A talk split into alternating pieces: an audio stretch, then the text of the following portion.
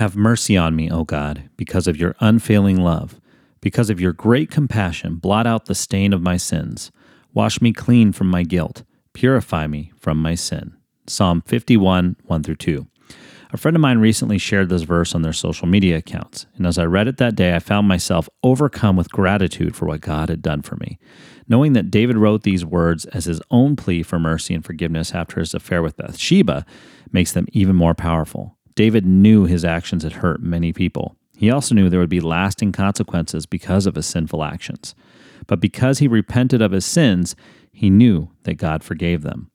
So, as discouraged as I might get when my sinful nature fights to come back to life, I'm even more encouraged when I remember that no sin is too great to be forgiven.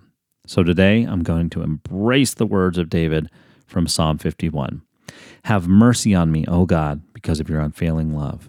Because of your great compassion, blot out the stain of my sins. Wash me clean from my guilt. Purify me from my sin. Have a blessed day.